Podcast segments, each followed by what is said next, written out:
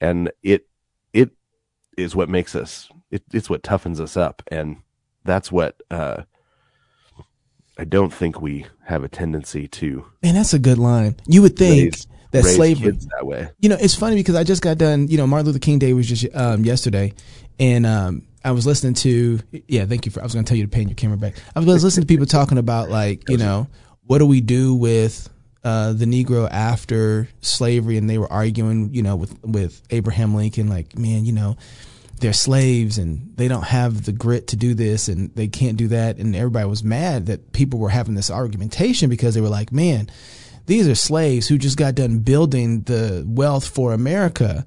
What do you mean that they didn't have this? What do you mean they weren't tough? But biblically, like you just said, um, this is why we are opposed to slavery, though. This is part of the reason why we're against slavery because it doesn't give you what freedom gives you, which is grit, tenacity. Um, uh, uh, go get. There's all kinds of different um, attitudes that come from freedom that you don't get in slavery which is a problem if you're a human because that's not what God has made you for, right? But Right. even God is looking at the children of Israel and like, man, my people who he loves needs some grit to them. And so what he does is gives them this polish, this grit through the wilderness. yeah yeah but you know what else actually strips you of that grit owning slaves Yeah, that it makes you weak Yeah. too. That's Yeah. right. being a slave and owning slaves it it it, it has a way of degrading our own toughness you know it It does, Yeah, sa- it does the same thing pornography does to a man. Yeah right right? Like right It, you don't escape. Yeah, sure, you're abusing a woman, and sure, you're you're getting what you want through that, but it's actually making you limp. It's it's not making you hard. It's making you soft. You know, uh, Doug Right. talks about cockles. Like that's what it does to. Like that's what it makes you the kind of guy who will let your woman be taken advantage of. And Right. slavery makes you the kind of person who doesn't understand the value of a human being. If you can't understand the value of a human being made in the image of God, and and then how are you treating anybody else like a human being either? You know, you, Yeah. you're broken all the way around. So it hurts both the slave and the owner to do that um, biblically, right? Like that's just yeah so it's it's the and that's the thing is so often um our response now to the issues of slavery has been like well, well the problem was that it was the white people that were in charge we need to actually give now the black people the advantages that the white people had then. It was like well no those those weren't advantages. It's not an advantage to own people. Right. it's actually um i mean it, it's a financial advantage if you're a communist and you think everything is defined But that by doesn't even- advantage. That doesn't even last long in God's world, though. no it, doesn't that's because it's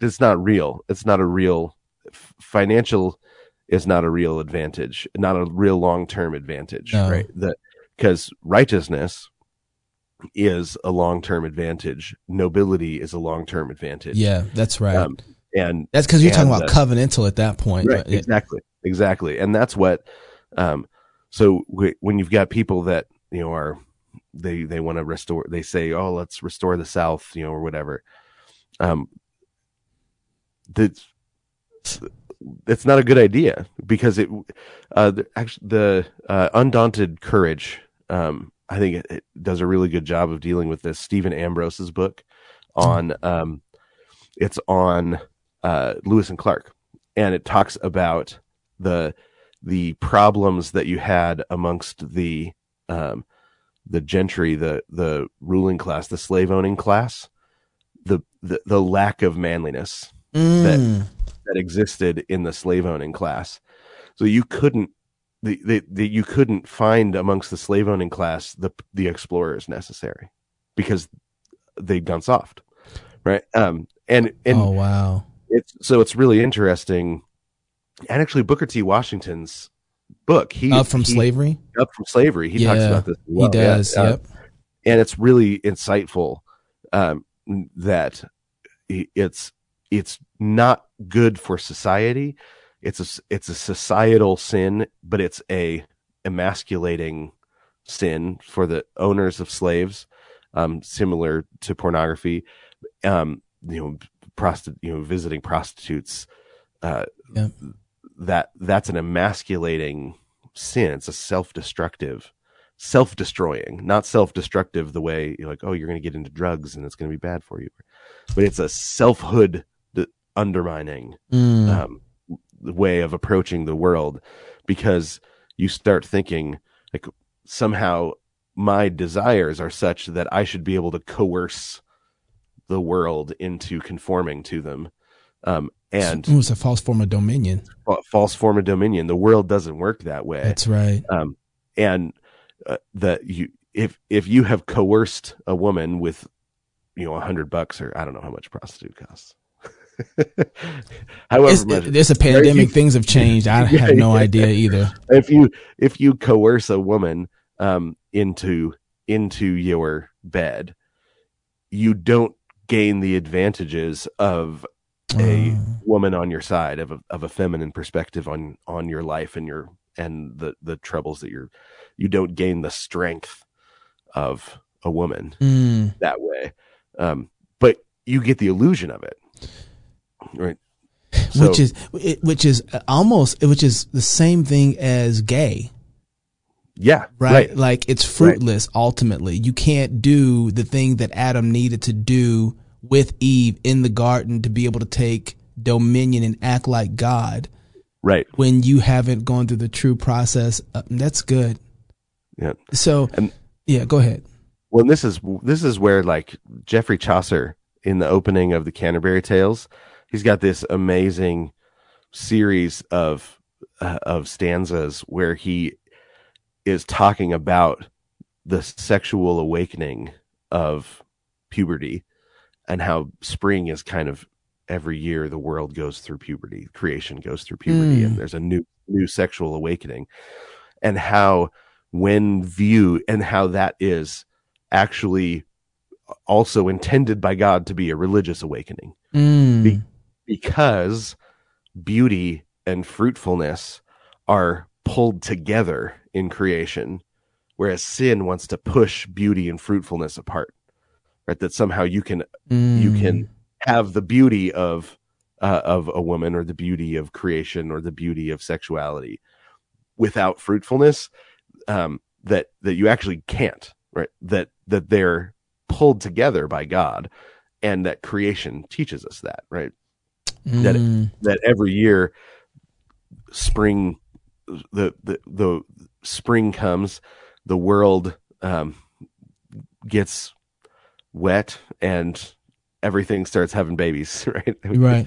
the, the medievals were much more comfortable with uh sexual bodily images than the modern my, moderns are really really prude post unitarian poetry is really prudish compared to medieval poetry Why, um, why is that? You think um, we see? I we, think we get uncomfortable with the kind of we're super uncomfortable with it. They they were much more comfortable with it. You know, can, if I- Um, can I take a stab at that real quick? Though? Is it Yeah, because yeah, go for it. of our perversion? Do you? I mean, I don't think that we're more perverse, but we don't have. We only have. Um, we don't have multiple categories for sexuality. You know, I've been reading "Sexual Suicide" by um, uh, Glenn. Um, oh, he did after Life After Google. Oh, I can't remember his name right now. Um, I haven't heard of this. It sounds good. oh, it's a fabulous, fabulous book. Yeah, It's a fabulous book. Um, um, I'll think of his name in just a second. But what- what I, one of the things that he is doing is having the conversation about the fact that a woman is uh, a sexual being in ways that a man is not, multiple ways that a man is not. Matter of fact, her whole beginning of life already has told her that she's going to be the kind of being that nurses children. She's Right. going to be the kind of being that uses her breast to nurse children. She's going to be the kind of being that her body is going to give birth. And it starts telling her that at a very young age that she is a different type of sexual being than a man. And a man, he kind of only really has one use for his sexual organ. Right. Right. And it doesn't Yeah. do anything. It doesn't nurture. It doesn't, it just, it just gets hard and then it plants seed. That's all it does. Yeah. And so, but as I was, le- as I, the, my point is that as I was reading this book and listening to him talk, I was just grappling with how frank and forward he was being with the conversation and how uncomfortable I was being reading it. Right. it was, Yeah, right, it, it- right. and it, he's not dealing with and I think it's kind of the the there's only one category for when we talk about um, this in in the modern mind that it's perverse or it's private. There's the only two categories. Right. It's like yes, yeah. that's it. You know, that's kind of and and because of that, I think because of the expansion of probably the I don't know, pornography and the feminist movement in the 50s, 40s, and the sexual revolution. You say the sexual revolution didn't happen until the 2000s or something like that. Yeah. But the uh, beginning yeah, of it. The mid 90s. Mid 90s. Yeah. So, yeah, yeah mid 90s. Um, but we'll, we'll have to talk about that another time. yeah, another time. But the, the idea that all of this, the sexual revolution supposedly that many people say happened in the 60s and the 70s, um, but really not until the 90s. Uh, that has created a what we got to do is make everything sexually prude like that's prude like you don't you don't talk about that that's not yeah. public it's not we don't recognize it to the point that it's pushed in um, something else has retake has taken its place with this new form of sexuality right which is transgenderism all this stuff like that something's right. going to fill that void um, because we've stopped having that conversation in the public period but you know i think that between the perversion of true se- biblical sexuality has created us. Well, we're just not going to deal with it at all. Yeah. So if we are uncom- we don't have any multiple categories for it. Well, this is the act. This is the being. This is the way the world works. Uh, seed goes into the ground. It produces fruit. Like, you know, sexuality yeah. is all in everywhere in creation. well, I, I think, you know, when, when when we tried to basically move away from um well okay how oh, far wow. do we want how far do we want to go back? Because i thought about this one a lot right? Um in in in spiritual terms um you have throughout the history of the church different ways of approaching knowledge of god right? You've got the what's called the way of affirmation and the way of denial right? What is what is there that is not like god right and what is there that is like god and that that tension um you you've got guys like um well the, the church fathers are having this discussion and some of them are saying look, God is such a different sort of creature, a different sort of thing than us, a different kind of being than us. Actually, um, it, it, it all comes to a head in, in Maximus the Confessor, who says God is no thing. He's, it's not that God is nothing. Mm. He is, he is not a thing. Um, there is, he is not an object because you can't get apart from him and look at him as an object everything exists within him, um, within his being. Everything is dependent upon his being. And, and he establishes what's called the creator creature divide. He establishes the vocabulary of it that is used the rest of church history. That God is a is not a being like us. We are dependent beings. He's independent beings. And so the, the, um, in reformed parlance, this is the incommunicable attributes of God. Um, and the way of denial of in terms of the knowledge of God is that there isn't anything analogous to God. Nothing is analogous to God in his being. Right? So any sort of knowledge of God is simply because God has communicated himself to us um eh, because we can't there's not a knowledge ladder to climb to get to. Yeah, there's no. Right? Yeah, yeah. Right. At the same time, God has created a world in which He reveals Himself. Mm. Right, and so He is the the way of affirmation is that everything is analogous to God because He's the creator of it and He designed it that way. Mm. Right, the, the world is this allegorical, symbolical knowledge of him. When we start denying the creator creature divide, we start getting a knowledge. Uh, we we start either falling into the way of affirmation without the way of denial, or into the way of denial without the way of affirmation. Mm. We can't hold them together unless you've got a God who is completely other and reveals himself across that. Oh my goodness, this is in my head. I'm just jumping to the hypostatic union right here. Like, you- Right, you, right, know, like right. this is like, oh my goodness, he's fixed the problem. Okay. and that's the thing is is um in the ancient world you've always got this this problem of the whoever's the most powerful is getting more and more godlike right? Is becoming more and more godlike. And whoever's less powerful is less and less godlike. And so you have imperialism that runs rampant that destroys people. You've got the Mm, um, the um, Hinduism is an incredibly violent religion in in in its conception. You know, where you've got the people at the top and the people at the bottom mm, don't view each, each other as the same kind of creature, and so um, a lot of you know uh, worship by suicide. You know, in, throughout Hinduism, right? I- In that we we shine all that stuff up, but you read the stories of the first missionaries going into the Hindu areas, and they just they walk away like, oh my gosh, we've got to do something. These people are literally killing themselves in service of their idols. We've got to stop this. but what's um, new? Right, right. yeah. Because but Christians cared more about Hindus than Hindus. Hindus did, cared about Hindus. Yeah. Yeah. And so Christians were like, even if we don't convert them all, we want them alive. Right. right? We'll get we'll get them in the next generation. We'll get them three generations down. In let's just stop the self murder. Yeah. Um, but but the the uh, what happens is when Jesus comes, there's one place where the creature and the creator uh, um, there's one point at which they come together which removes every other thing that that would have been that in the ancient world the emperor the philosopher the um the uh, guru you know all these different places Prophet, all priest, king. right? Right. Right exactly. All of those things are removed from that place and and jesus takes over uh, which is why when people say you know oh the nicene creed was written by constantine to establish his power like look the nicene creed undid his power. Um, post nicene creed you you don't get empires that last because the nicene creed makes it clear that you that there is no divine um, creature uh, point where the divine and the creature come together outside of Jesus. Right? So, and then in Jesus we move um, into relationship with the divine, and the divine moves into relationship with the creation.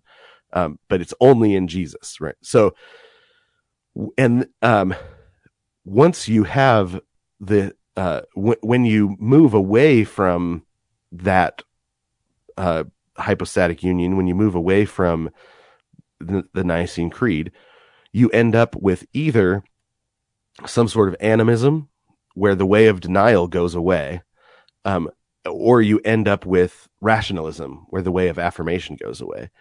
In the West, we went the rationalism route um, you, uh, the Unitarian movements. It, it, we'll just talk America. The Unitarian movements in early America, the rationalism, that you know, the 1800s was the was and was when we got uncomfortable with sexuality. When you say rationalism, what do you mean?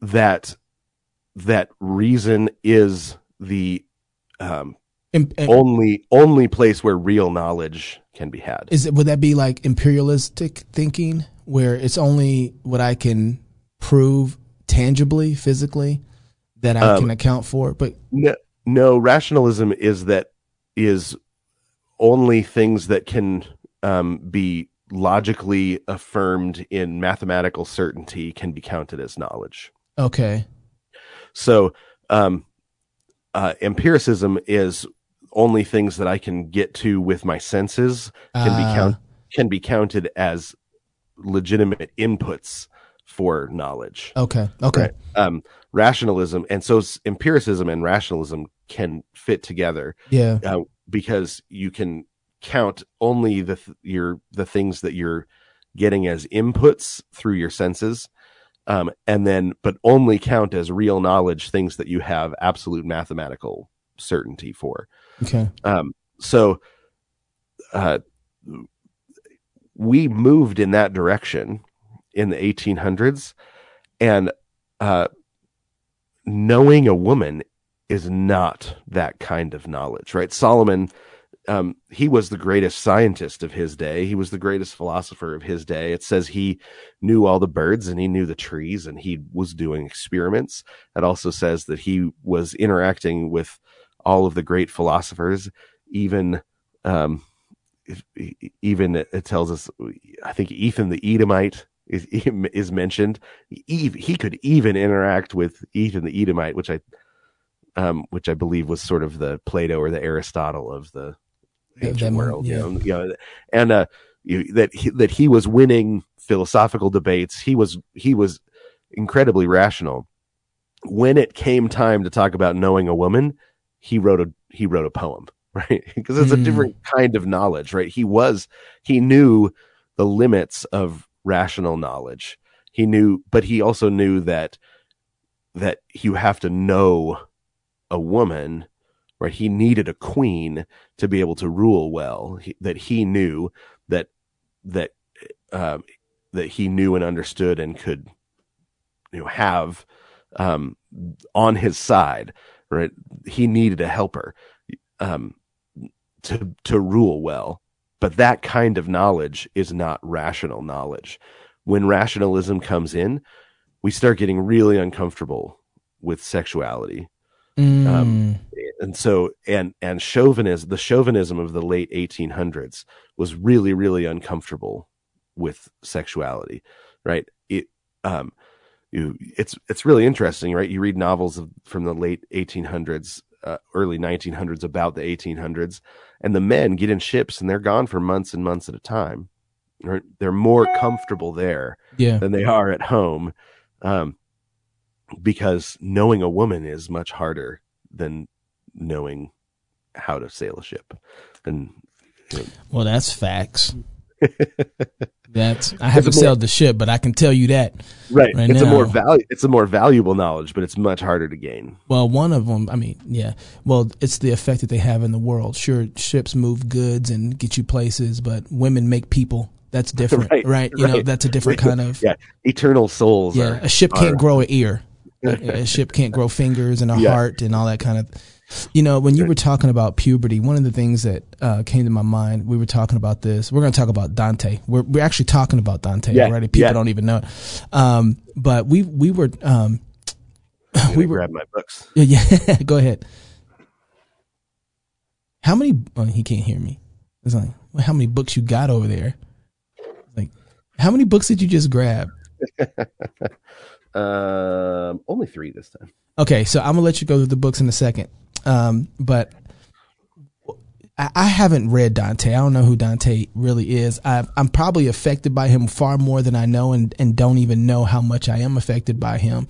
Um, as I was talking to uh, Neil earlier, we were talking about angels and demons and and spirits and all that stuff that we have, even with hell, we, with Dante is a huge part of our culture, and most of us don't even know it.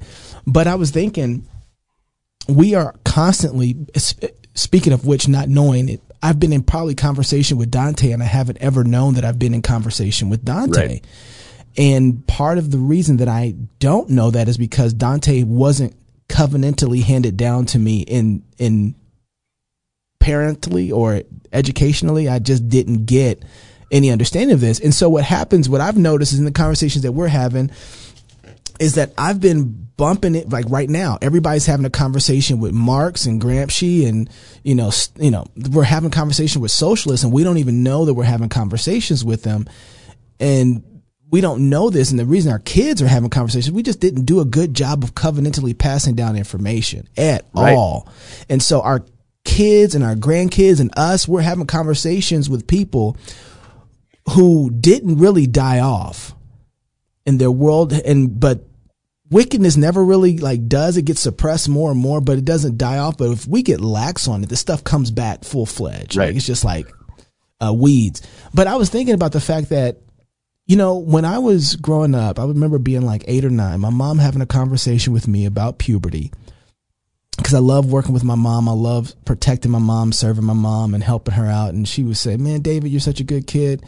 I'm boosting my own horn right now, but she's like, "One day you're gonna grow up, and your body's gonna act differently, You're going to get more testosterone in your system. You're going to want to be defiant. You're not going to want to listen to me. And here's the thing you're going to want to give your desires to another woman.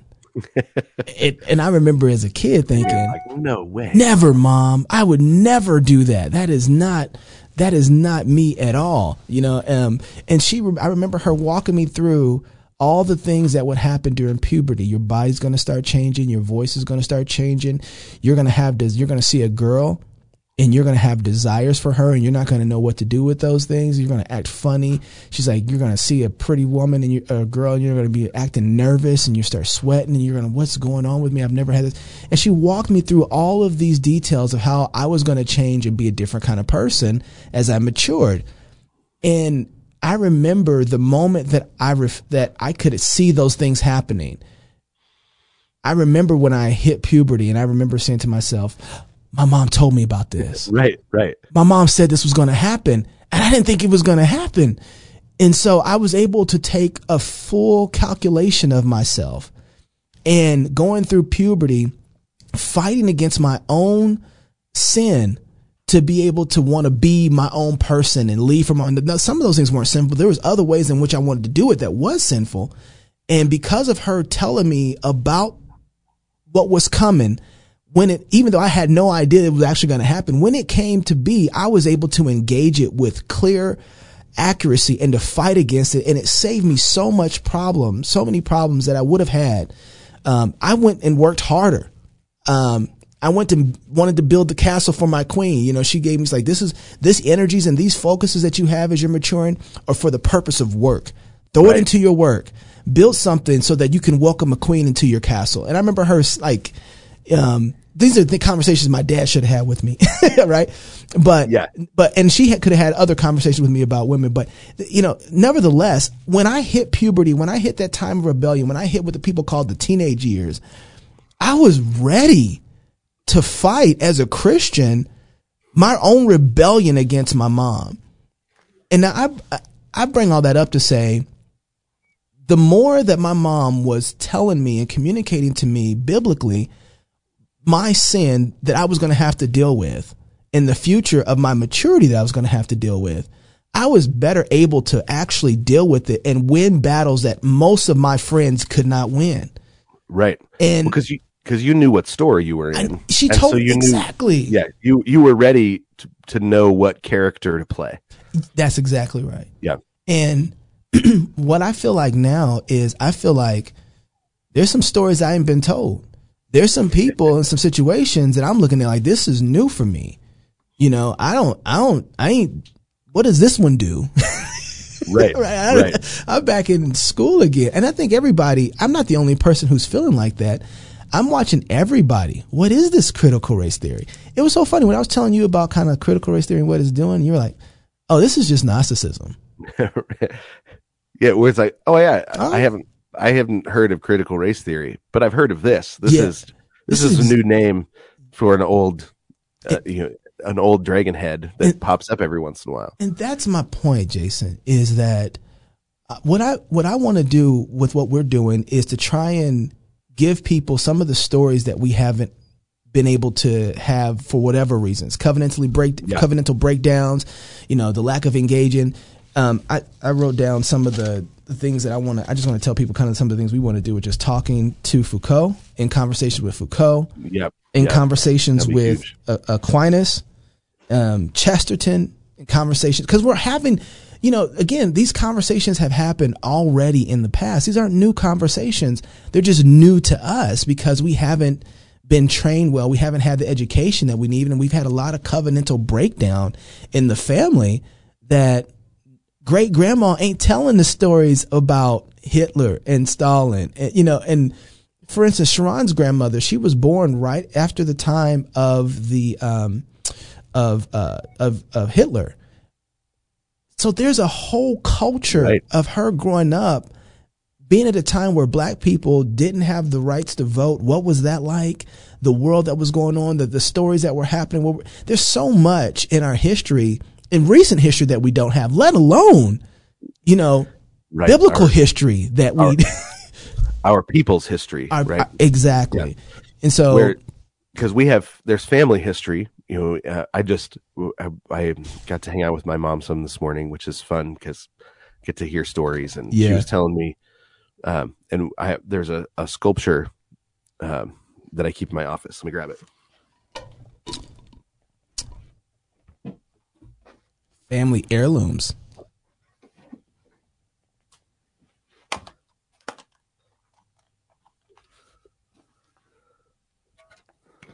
Of uh, What is that?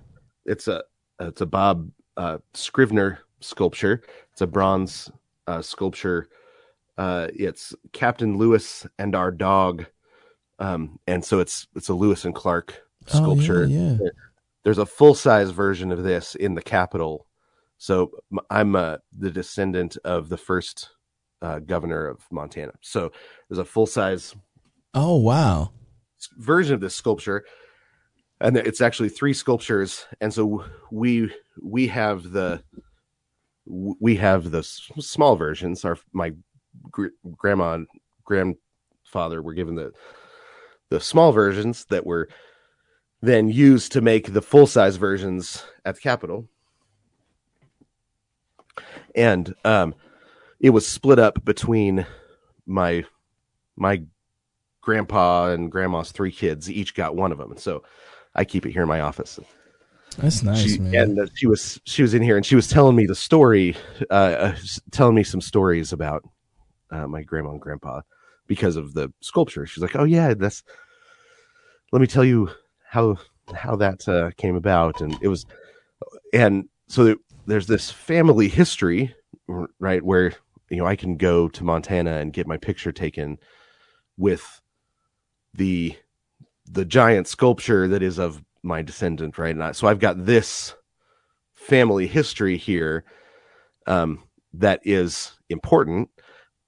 But because i'm a christian all of that family history of mine is also your family history right like this is this is all this is our story together um and then uh and then all of the stories of all of the christians going back is all our family history right right. and we we have a tendency to um think of history as a sort of that it's the dull part of school where you- Right. you get some rather than um with the dates and everything rather than thinking like oh this is my family history.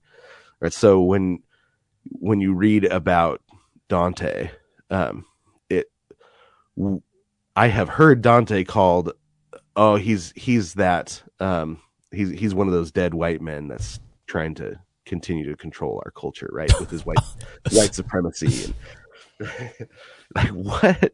But, um but that's that is how we're told to define the human race now. So rather than Mm. saying like oh look i've got this family connection covenantally speaking with this italian poet right?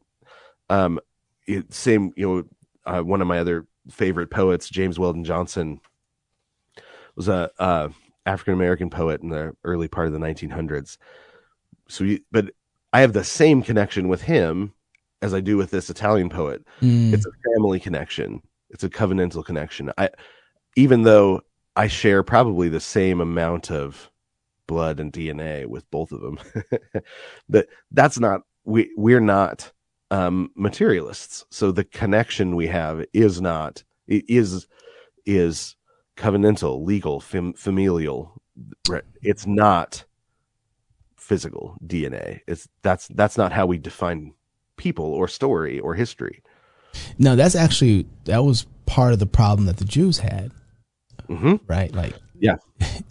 uh, that's They- unclean, Lord. Now, they I, they yeah they wanted that they wanted that to be the connection right they Yeah. wanted they wanted race dna you know, um they wouldn't have thought of it as dna but No. that's the argu- that's the argument they're making right they wanted that to be the connection and jesus was like ah, i got a sword for that connection and i came to kill that right, um, right? He said, "I've got a sword for the family," right? But it's not Mm. because it's it's because he was reestablishing the family on its proper grounds. Um, y- you even even in the garden, the connection was not a DNA connection; it was a covenantal. that's right, connection. that's right.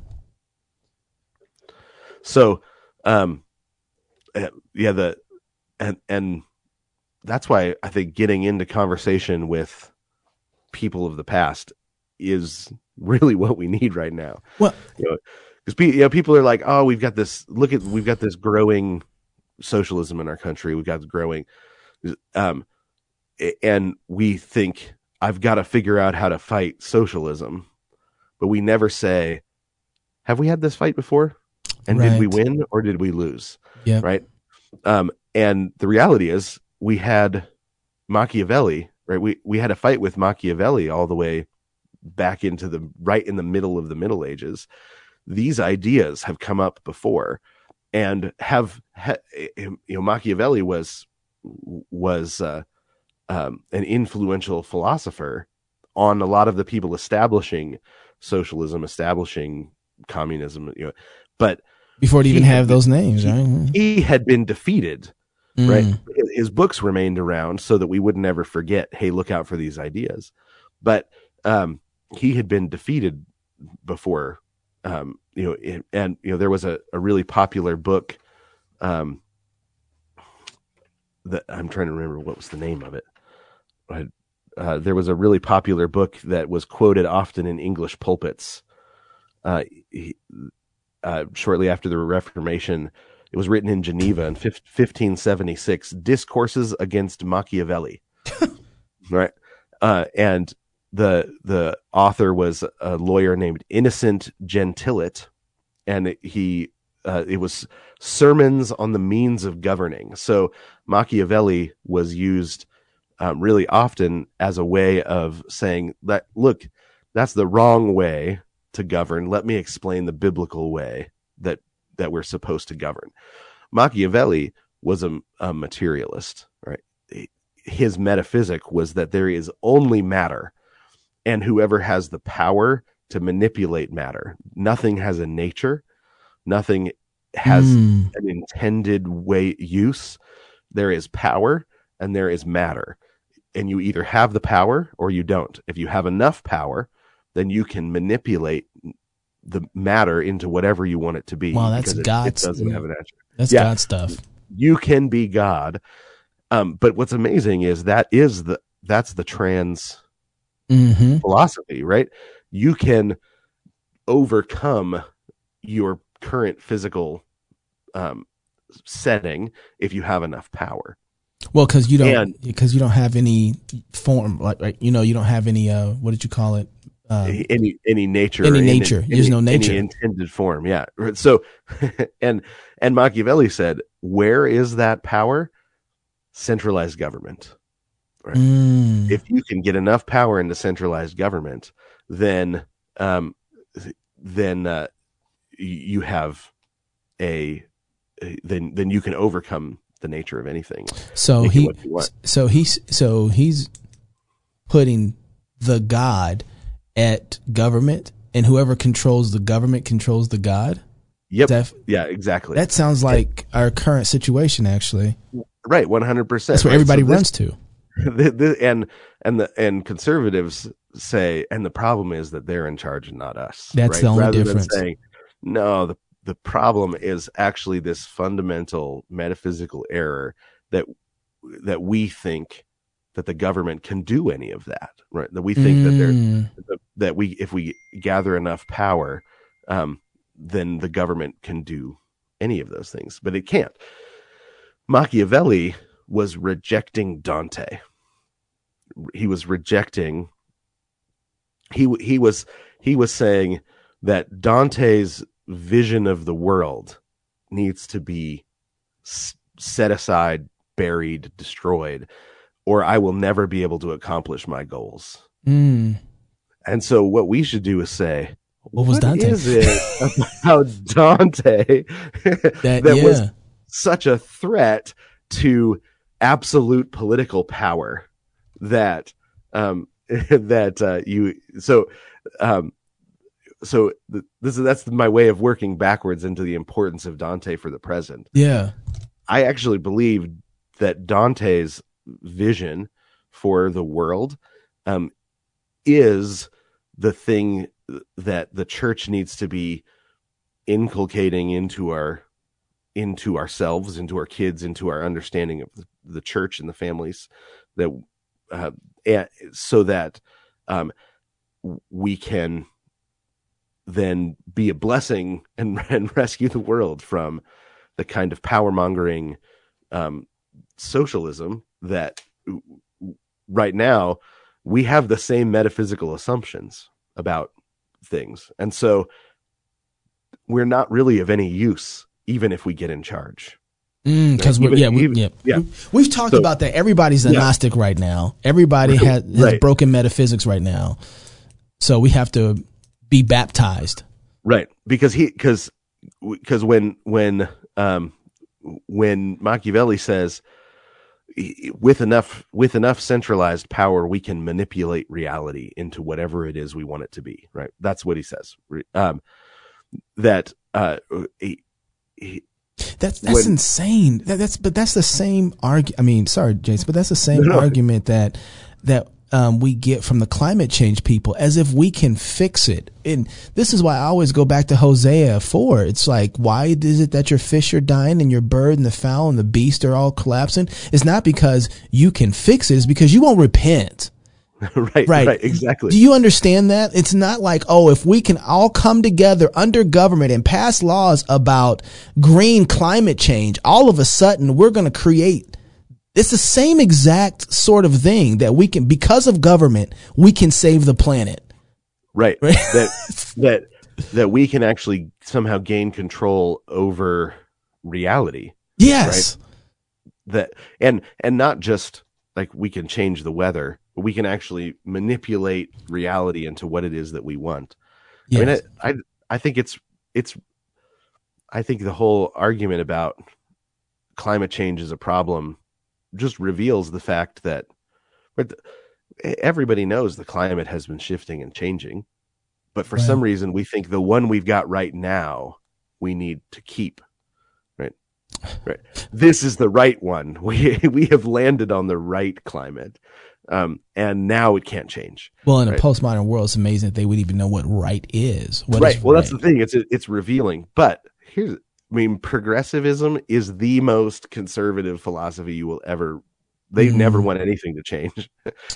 wow. It's it's it's you know you go to like Boulder, Colorado, Santa Cruz, California, these ultra progressive places, and um and then try to put up a new billboard and see what happens. They're like, no, nothing can ever change. Right? We things have to stay exactly. That's the way funny. Right and it and, that, and that's all that climate change is. This is sentimentalism. I like the climate the way it is right now, and I don't want it to ever change. So we've got to do everything we can to keep it from changing. Well, that's just sentimentalism. So then, what's the difference? maybe there is a better climate and we're not there yet. Who knows? Who that?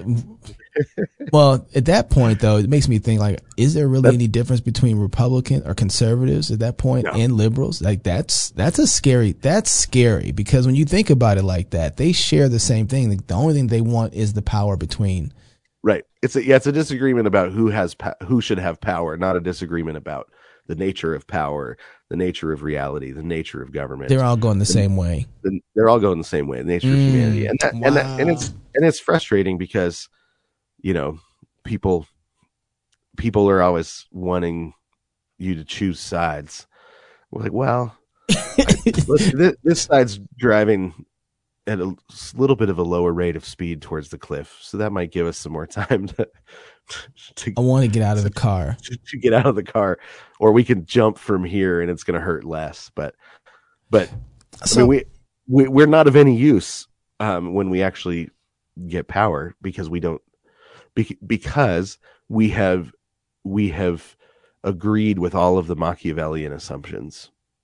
In, wow! In the first place. So okay, so who are we? Are we in conversation with Machiavelli? Are we in conversation with Dante? I want to get into conversation with Dante because I think that's the way out of Machiavelli. We, so we're actually right now, in a conversation we, with Machiavelli, but right, yeah, right now we've just we've just jumped into Machiavelli's car, um, and we're like, go ahead and drive us wherever you want, and then we're like, well, maybe we should sit in the front seat rather than them, and then we, but we're we're not, uh, we're not trying to switch cars. Tupac was right. it always Tupac was always right. That's the thing you got to. Doggone.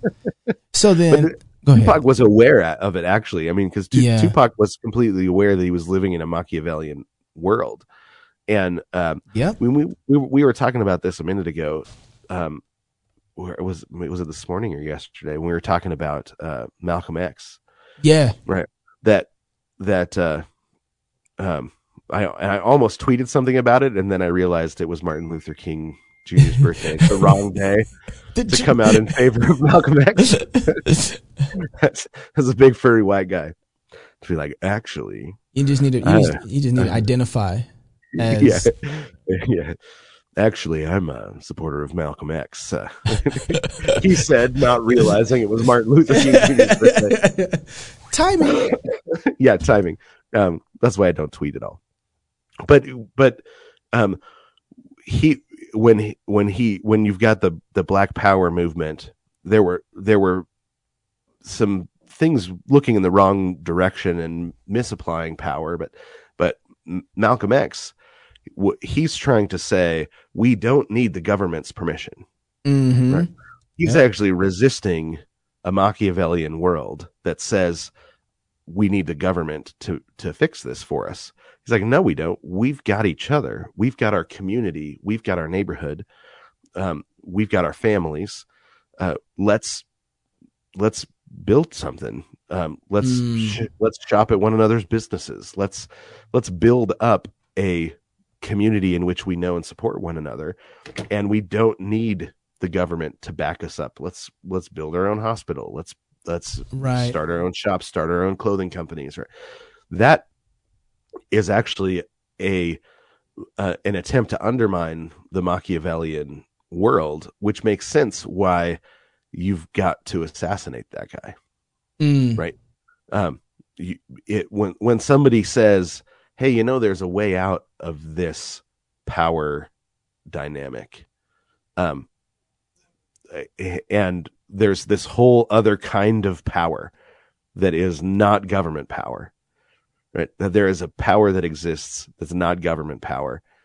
The government says, "Nope, we got to kill that. We got to Mm. kill that. dude. If he gets any sort of traction, we got to kill that guy."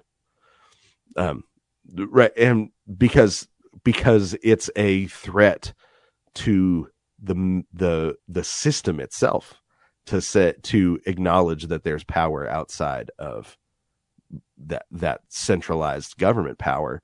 Because what Machiavelli says is you've got to centralize all the power in the government then it can control reality. Right?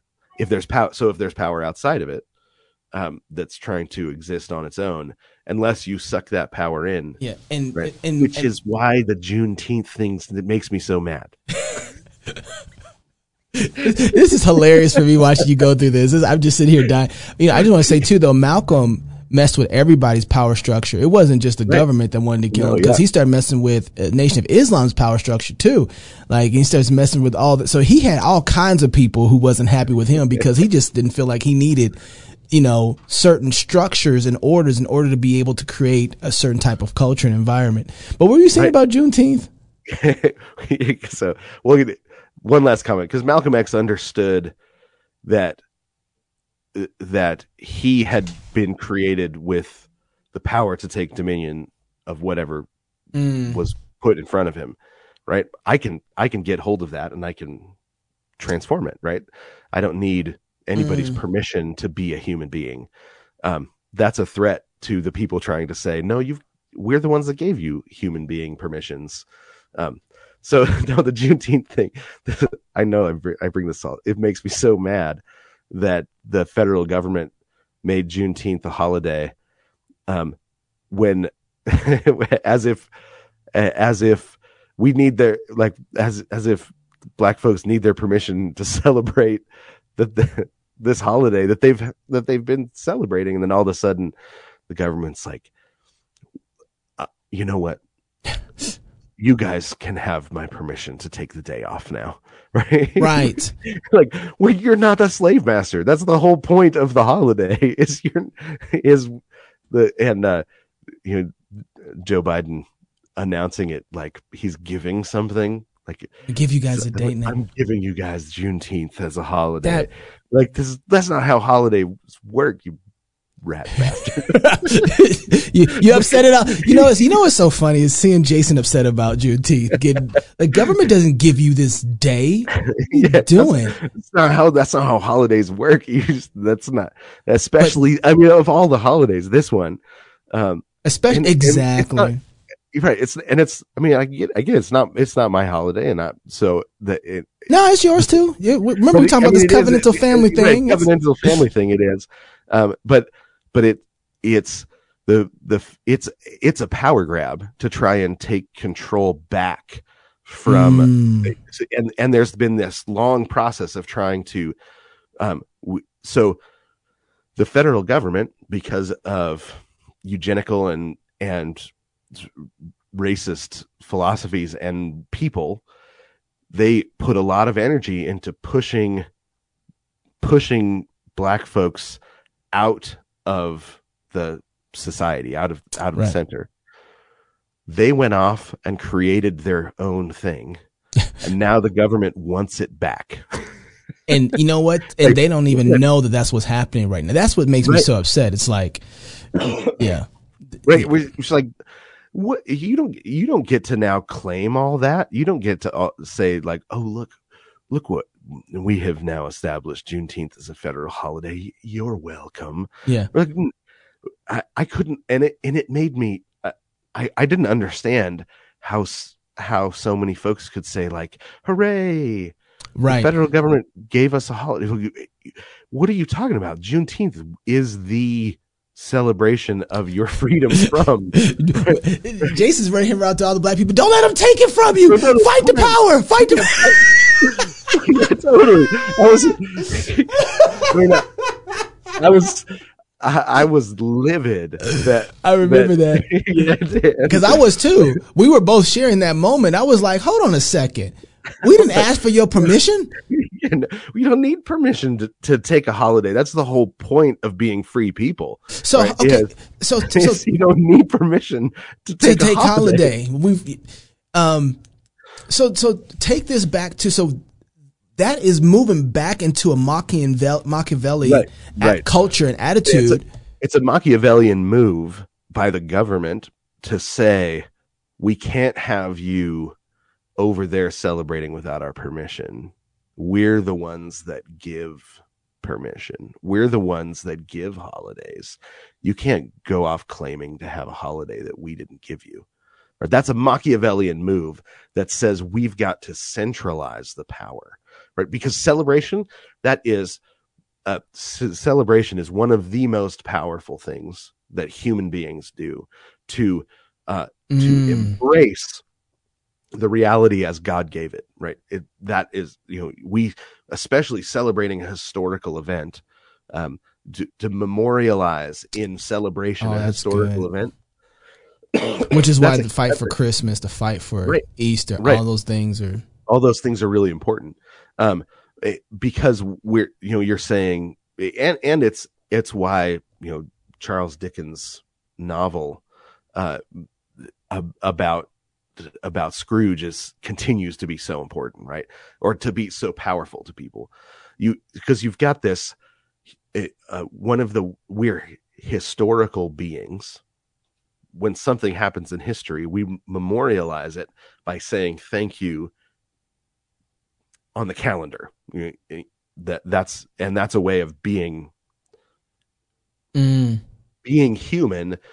Um and having a historical nature that can't be manipulated right? I have a reality as a human being that exists whether anybody acknowledges it or not. Whether the government doesn't give it to me that uh you know there's nobody that gives that to me outside of god right? That i have that existence um metaphysically. The government wants uh, a Machia in a Machiavellian situation, the government is the one that defines reality, right? Who actually, whoever has the power is the one that defines reality. And so, um, when when a government sees a people self self defining, sees a people saying, ooh, I I exist without your permission. I I am human without your permission, right? All of that.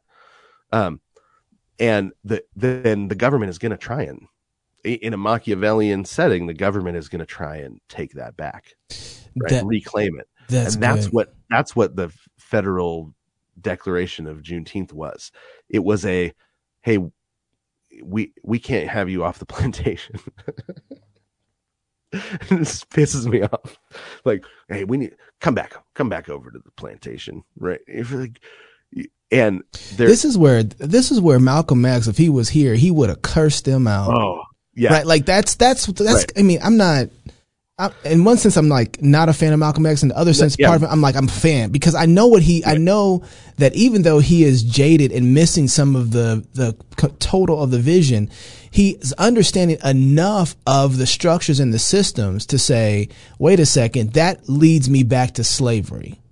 right, Right, right. That and and that and I we're he he had a clear understanding that we were mo- that you needed to refuse to move back in that direction. Right. Yep, Even yep. small steps back in that direction. He said, no, no, we don't go that way. We move towards greater flourishing, greater freedom. Right. We, we, uh, and, and that begins with, with not needing your permission. Right. Slaves Mm. need permission. We're not slaves. We don't need your permission. That, that that's, and, and that's what I love about him. Now, not, not everything was, was perfect. No. we don't, I mean, we don't need people to be perfect to be people that we emulate. You know, honestly, we should look at Malcolm X in a lot of ways that we look at some of the Western heroes that we have that have been phenomenal in a lot of ways. Mm-hmm. Right. In other areas, they just weren't that good. You know, and, Yeah, we can speak honestly about that. I don't know why we can't hold those two things together. It's, it, you know, this is not. We can, look. Everybody is a mixed bag. Yeah. so I don't Right. have a problem with that. I want to get to though, like I want to understand what is it that Dante has presented in such a way that Machiavelli felt like he had to destroy. Yeah. what is so, what is Dante bringing to the conversation? so Dante brings a vision of reality um, that reality is a a a living allegory that has an independent existence from myself right? That i am a part of this living allegory that has a it's independent of me while being fully dependent upon god right? Mm. so um whether i uh whether i control it or not is not actually the question. It's um but the whole thing is uh so so it's not a the the world is not this is the the power dynamic in the world is god and creation not me. Right? Um that it's not a question of who gets to be in charge because they get to define reality. Reality exists because of what god says it is right? So that's the the first part is that it has a uh, a, a metaphysical nature given to it by god. Our Mm. job is to discover enjoy uh, and uh, um, you know discover enjoy and use properly whatever it is that we find as it exists the way god says it does right? So when we you know if we if excuse me when we see a hammer the our, our job is to say what's that hammer? Um what's it for? Learn how to use it properly enjoy it and then use it to use it properly to serve our neighbor to serve Mm. the lord. Um and uh that that that's a way of embracing our own humanity. Um and then then all of those things about creation reveal to us who god is and and become points of fellowship with him. Mm. when we use creation properly, it becomes a point of fellowship with God. Um, now, a lot of this revolves around two things: the city of Florence, um, right? He loved his city. He he loved um, being Florentine, and he, he lo- and then Beatrice, this woman he met when he was a little boy, and she was a little bit older but still a little girl who he fell madly in love with and she ends up dying young, and he remains madly in love with her throughout his life. um, and which is something that I think we think of as a strange thing. Um, he's a nine year old boy falls in love. I believe she was 13 when they met. So he's, she's a little bit older. and he says, it was the first time I realized that I, I was running into a creature that I could not come up with. I could not have invented out of my imagination mm. the glory of this creature that stood in front of me. She's a 13 year old girl. And he goes home and he writes his first sonnet. He's just like nine years old. Um, and it's boy, nine year old, but different back then, wasn't it? Right, right. I ain't gonna well, lie. I was about eight or nine when I saw Sharon in Sunday school. And I was right. like, hey, Miss Pretty. I mean, no, that, and there, but there's, and there's something about that age, right? He, he new to puberty, that 1st mm-hmm. vision of a beauty that you need to experience in a new way, but you don't know what it is. Yeah. You don't, you, that you, you, you can't consume it. You can't, uh, acquire it. You, you know, you don't, it's not like a butterfly that you want to pin to a wall and then it just sits yeah. up there. You don't know what to do with it. Yeah. It's a beauty that, and so he experiences this and then he, um, writes a sonnet, which he says was a bad sonnet because he was young and but but, but she made something come out of him like but like have to write there was an awakening yeah um that that had to do with puberty had to do with his bodily response to her but it also had there was something in his soul that jumped right that and he didn't mm, understand it. Sparked as he got yeah. sparked something right? As he got older he actually tries to pursue her and she turns him down right? And it's and he says he goes home and he cries because she wouldn't shake his hand back right? Right. Talking like 11 year old boy 12 year old boy who he's gotten it in his mind this time he's going to go up and he's going to offer to shake her hand. And she's like no you weirdo. Right? and he goes home and he sobs. Right. I love the um, italian poets in the middle ages. They're super emotional. And um, Petrarch is one of my favorites, and you know he used to carry this little, this little tiny um, version of Augustine's Confessions over his heart, and he would hike up to the top top of mountains and read portions of it and sob, and you know they're so emotional. It's it's, it's hilarious because I'm Scottish, and I'm like, I don't, I don't get, get that. Um, but but, it, uh, but it's something. But there's something good about it that I just don't experience, right? And they do. But through their poetry, I can co-experience things yeah. with them. It's, yeah. Um, but so he, she won't shake his hand. It devastates him, but it causes him to think, well, what is it that she actually wants, and begin to try to get to know her. And he, and as he does, what he realizes is he's not virtuous enough, right? She, he looks at her, she looks at him and sees a kid that doesn't want God, that doesn't want what's right, that is self centered and not centered on Christ. And so he begins to try and grow in his sanctity and understand theology. And he begins reading the Bible, um, or going to hear the Bible read and, and, um, to learn theology and, and learn what it is that God wants and begins to want it himself because she wants it for him and mm. she's beautiful right and then he um she dies young he ends up and, and you have this he he ends up dedicating his poetry to her uh dead and and then writing this long extended poem and uh, of the divine comedy which is a, a three part kind of fantastical epic poem where he is given a tour through hell and then given a tour through purgatory and then a, given a tour through paradise. Um, it's this walking tour. And his first guide is Virgil. Virgil is the ancient pagan poet of the Italian peninsula um, that opened Dante's eyes to the beauty of poetry and the beauty of of his own homeland and Florentine in particular.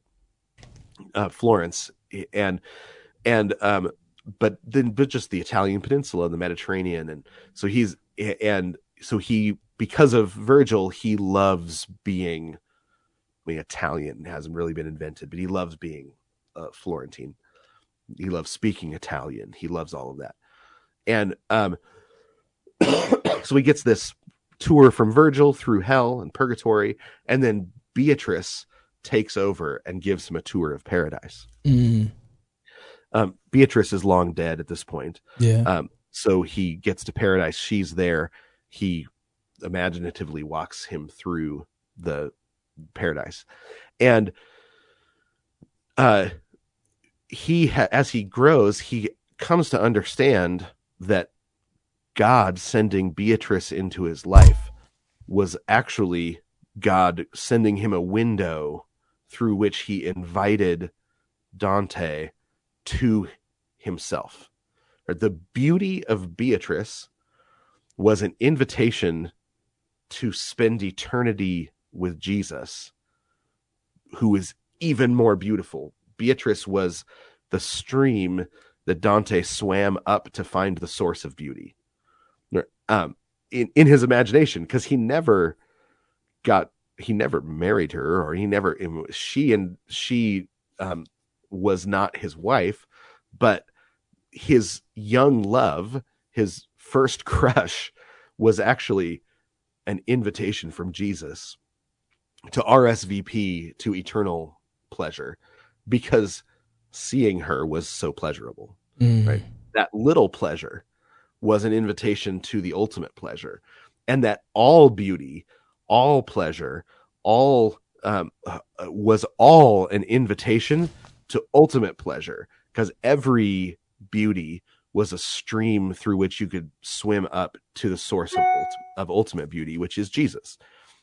That understanding of the world undercuts the the well, it, it undercuts the need to man, to manipulate reality because Mm.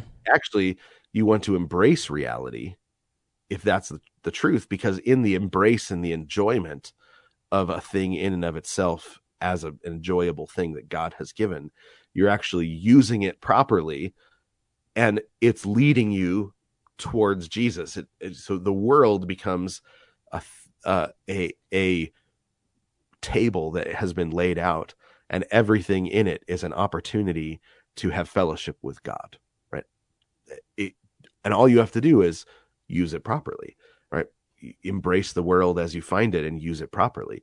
Um, so uh, it, it completely changes shifts the the there's a number of things that do this but it's one of the things that shifts the understanding of women in society right you you, Yeah. you move you move from um you, loving a woman after Dante and after uh, so Patrick and uh, um, one of the young um, nuns in his church nun did didn't have it didn't have what it came to be understood as until much later um, was a, a young woman named Brigid and she had a similar uh, effect that Beatrice has on the Italian people. Brigid has a similar effect on the English speaking people. Mm. Um, our word bride comes from the name Brigid, Ah. and um, she was she never married, um, but she was this woman who was known for her wisdom, known for her hospitality, known for her beer. Or she made a, a, That's a good woman right there, yeah, boy. Yeah. So people would come from all over to sit at Brigid's table and hear and, and ask her questions and have take her and take her up on her hospitality.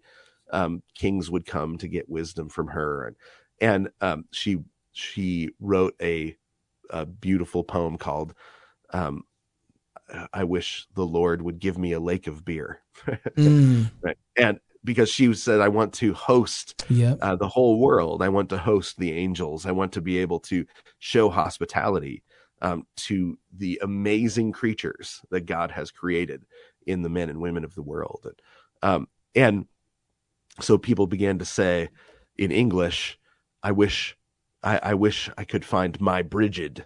I, um, you know, and she became this, the ideal woman. She was wise, hospitable, beautiful, and, um, and when you experienced her love, it was as if you were getting a hug from God Himself, right? That Mm. kind of, and and then that word becomes bride. I'm looking for my Brigid becomes I'm looking for my bride, and now when we get married, we say, "This is my bride." Mm. Um, so Beatrice has this something has a similar effect on the imagination of the continent uh, that she was beautiful she loved um she she loved virtue to love her was to become more virtuous because that's what she wanted Mm. right she wanted you to become more like Christ and so that was the only kind of love that she asked for you become more who God created you to be. That's what it looks like to love me, right? Um, so, and, and it it caused Dante to grow up to mature. At, um, this this vision um, was he it, he looked back and said, "My first crush." was actually a spiritual experience. I just didn't recognize it at the time hmm right it was an invitation from jesus to to understand what beauty was and and um chaucer's writing in england next generation and and and he's he he's the first one to bring dante to the english continent right? He he's he's out um working um he's being sent as an ambassador and he discovers dante. He brings dante back to england um, and introduces Dante, and, and he uh, writes something similar about beauty, um, uh, the the the awakening of of puberty being a spiritual awakening or a spiritual opportunity to come to understand what it is that God is communicating through the beauty of nature, through the beauty of sexuality, through the beauty of of a woman, um, through the beauty of a man, or the the handsomeness is how we would put it, but they make the same sort of distinction. But the handsomeness of a man um, was an invitation to women. Um, medieval women were much more comfortable with their sexuality than we than modern women. In what way? What do you mean by that? Like, Um, they uh, they understood that the that the joy of sexuality, the joy of you know the way bodies fit together was a part of the fun of fruitfulness, right? That- Mm. That, that, um, it, it, in fact, it's really interesting to read medieval writers because um, women are more interested in sex than men in the medieval imagination. Um, you know, we the uh, you know you watch a, our TV shows like The Big Bang Theory. Um, it starts out by saying you know the whole universe was in a cold. Uh, the the opening move song is something like the whole universe was in a cold dark state right? And then the big bang happened. Yeah, and and you know it's this purposefully and and the the characters are these uh scientist men who are all materialists. Um and so they're and it, it makes them girl crazy in the you know not even girl crazy. They they're just the big bang theory um as a scientific create creation theory or um, you know where the uh, myth of where the universe came from leads to a bunch of men who are just after orgasm, right? The Big right, Bang right. theory is like a met. It's a double entendre in the title. You know what? I I never knew that, and I almost feel like I could have lived without ever knowing that. But, But it- yeah, but it- yeah, it makes at the- sense. The the storytelling that that was the most popular show for years on television. Yep. and it's about a bunch of guys who are basically trying to not be rapists even though their philosophy allows them to be and they're always it's really weird and they they just try to make it funny um it actually is really funny it's a well written show in terms of the comedy writing and um it it can be really hilarious at times but they're slipping their philosophy past the watchful dragons Uh-huh. with humor That's um, that's right. yeah because it's it's a it's the philosophy of a rapist the the Big Bang theory is the philosophy of a rapist. Um, it really just comes down to the the pressure and the power of the moment as to who's in charge, and they get to define reality. That, know, I want to I want to go back for a second. You know, I've got a teenage girl now. She's fourteen. My son is two years behind her, and so she'll be fifteen this year. My son's going to be thirteen this year, and I need to take what Dante understood about this next phase of sexuality that they're about to go through and start explaining to them that story. Right. That yeah. story because what we do with puberty is we, we do two different things. We we one of them we say, "Hey, this is good. Don't touch it. Right. yeah. right. yes. And, um, and or or the sex is dirty bad. Or it's really or hey, so save it. So save it for the one you really love. Right. Exactly. we do those those two things instead of saying there's going to be a moment that you are going to understand just how amazing God is. Right. And he's going to reveal that moment to you in the beauty of a woman or in the the um, heroics of a man, you know, and, and you're gonna want you're gonna be attracted to that. That is beautiful. That is yeah. good.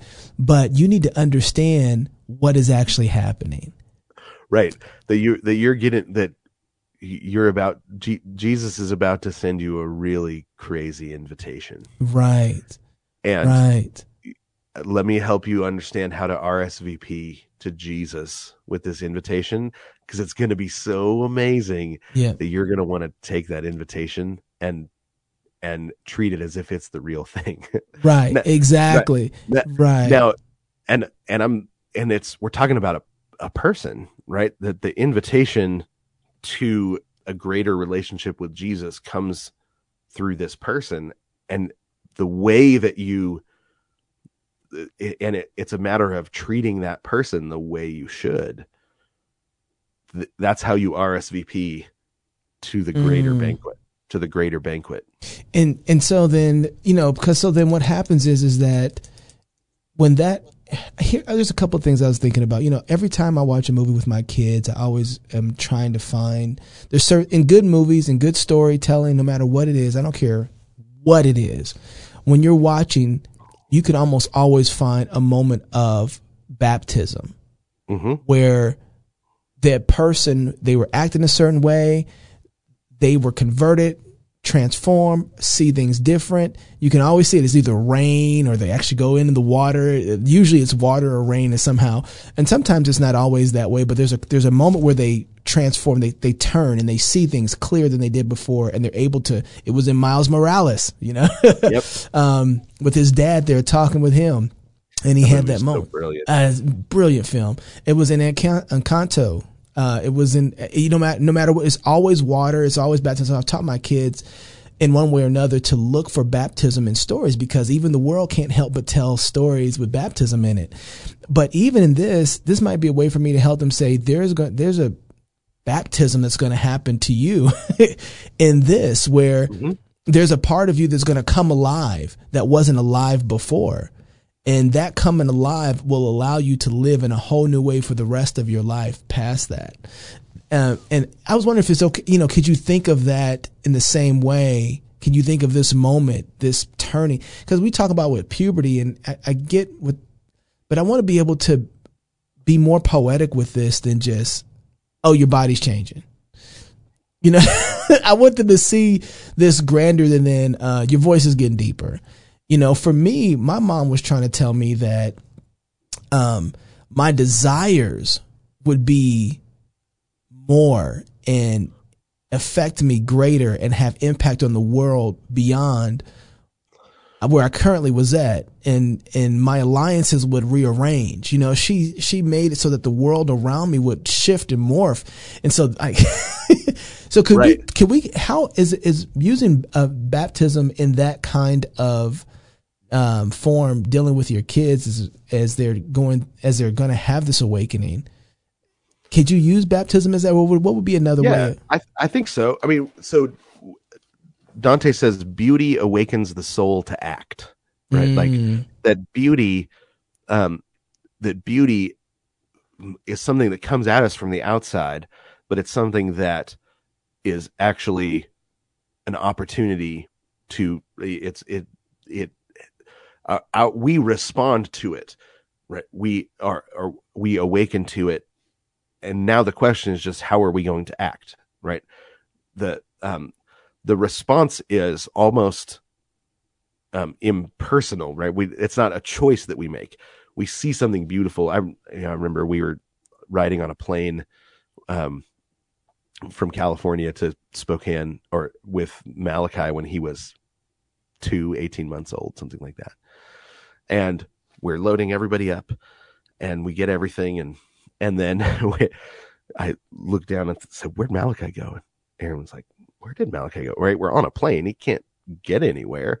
And then I look up the aisle and I see Malachi is sitting in the lap of a woman about six seats up. And I say, Aaron, I, I think we found the uh, most beautiful woman on the plane. Malachi had seen her when we were walking down. He had just stopped and immediately climbed into the lap of this, you know, 45 year old gorgeous Latin woman. And she was just happy as could be. He was snuggling right in.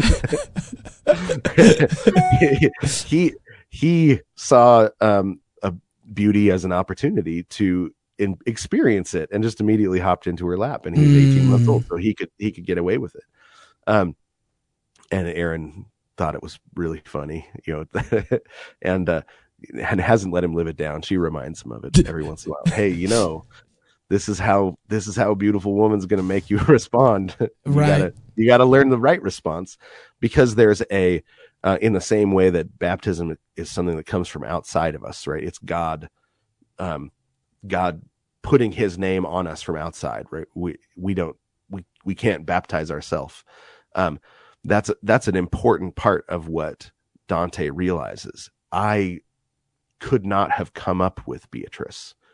That was not my idea. The beauty mm. of a woman was something that was God's idea and it's something that hits me from the outside and that I, that my job is to learn to respond to it according to God's definition. Right. Mm who does God say Beatrice is? That is what ends up defining my response to her. Now, so- who does God say that this young boy that I'm meeting and who makes me feel fluttery, right? Who does God say he is? Who does mm. God say I am? How do I live according to God, who the nature that God says I have? Um, right and so that's going to involve learning patience learning mm. how to how how do how are men and women supposed to interact what does it look like you know uh, paul's one of the worst things that we do is we say tamp it down tamp it down tamp it down. Mm. ignore it. It's not real.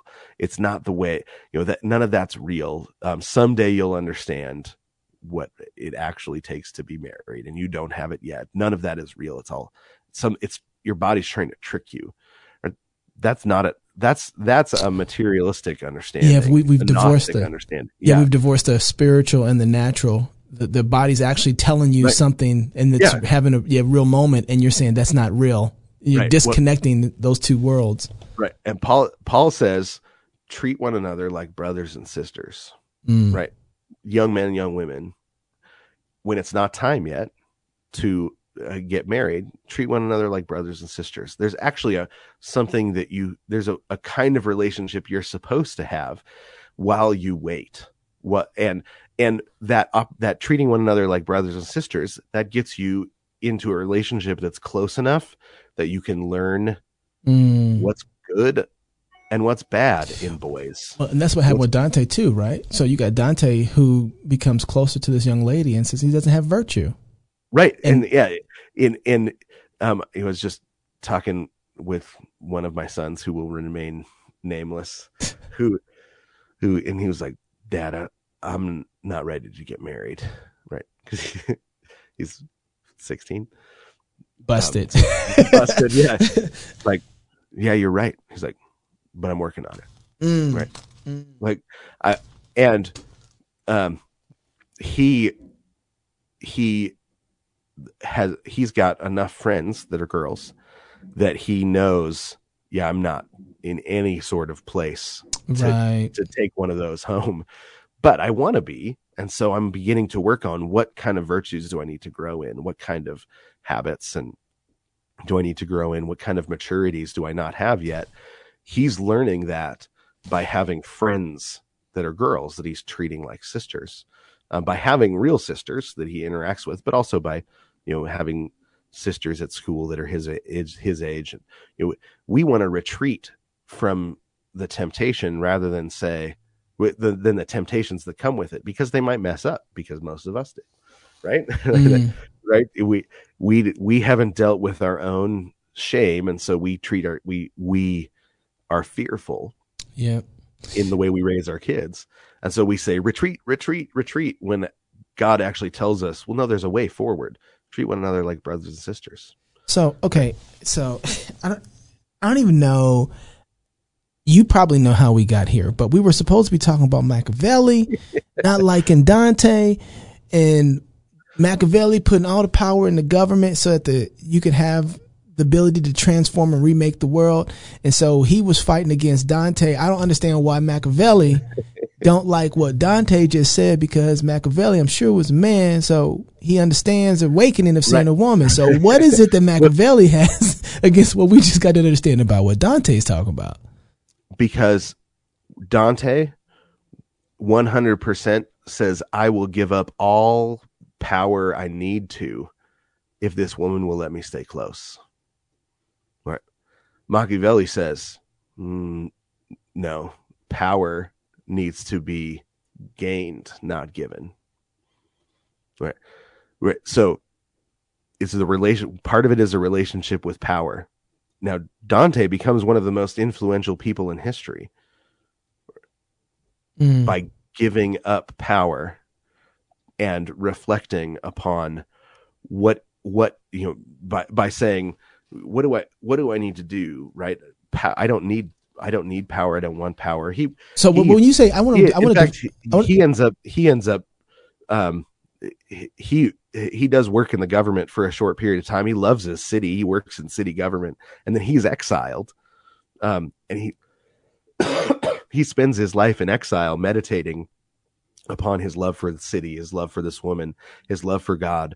What does it look like? How and and then what kinds of you know the the divine comedy, the first uh, section where he walks through the inferno he learns he he has meditated upon all of the ways that that people talk themselves out of following God, right? And and so the inferno is this this walk through hell and each person explains why they'd rather be here than with Jesus. Right? Each person he meets. And it's it's not really an actual he doesn't think he's metaphysically walking through what hell is really like. It's people but people are in hell because they don't want to be with God, right? Mm. They're not in hell because the opportunity to be with God is is there, and it's but they, they would say no, thank you. I'd rather be in hell than be with Jesus. Let me explain why, right? And so it's really an it's all the the inferno is almost a is almost a a um apologetic text a psychology uh, uh, on the psychology of unbelief why is it that people would rather be in hell than be with Jesus when given the opportunity? And he's got all these people explaining themselves. Right? It's really, really helpful because we tell ourselves those sorts of lies, right? Um, still, when we, anytime we're choosing sin, we're telling ourselves a lie about reality, about who Jesus is, about what he's called us to. We're, uh, we're agreeing with the hath God said of the serpent and choosing death rather than life. Walking through hell and hearing people explain themselves, um, t- telling you out loud the lies that they told themselves their whole life is supposed to be good for our soul and help us to share the gospel better. The purgatorio is people that they really do love the Lord, but they continue to tell themselves lies that have mm. that keep them from obeying well right and so he's walking through what kinds of lies do we tell ourselves um, that keep us from growing i- into who God created us to be. And then the paradiso is all of the truths that um, if we knew and understood and embraced, then it then it would keep us from sin. Um, it's really it's it's poetry. It's pretty straightforward poetry, but it's also beautiful, thoughtful. Right? That's what he spent his life doing. Um, instead of trying to gain political power.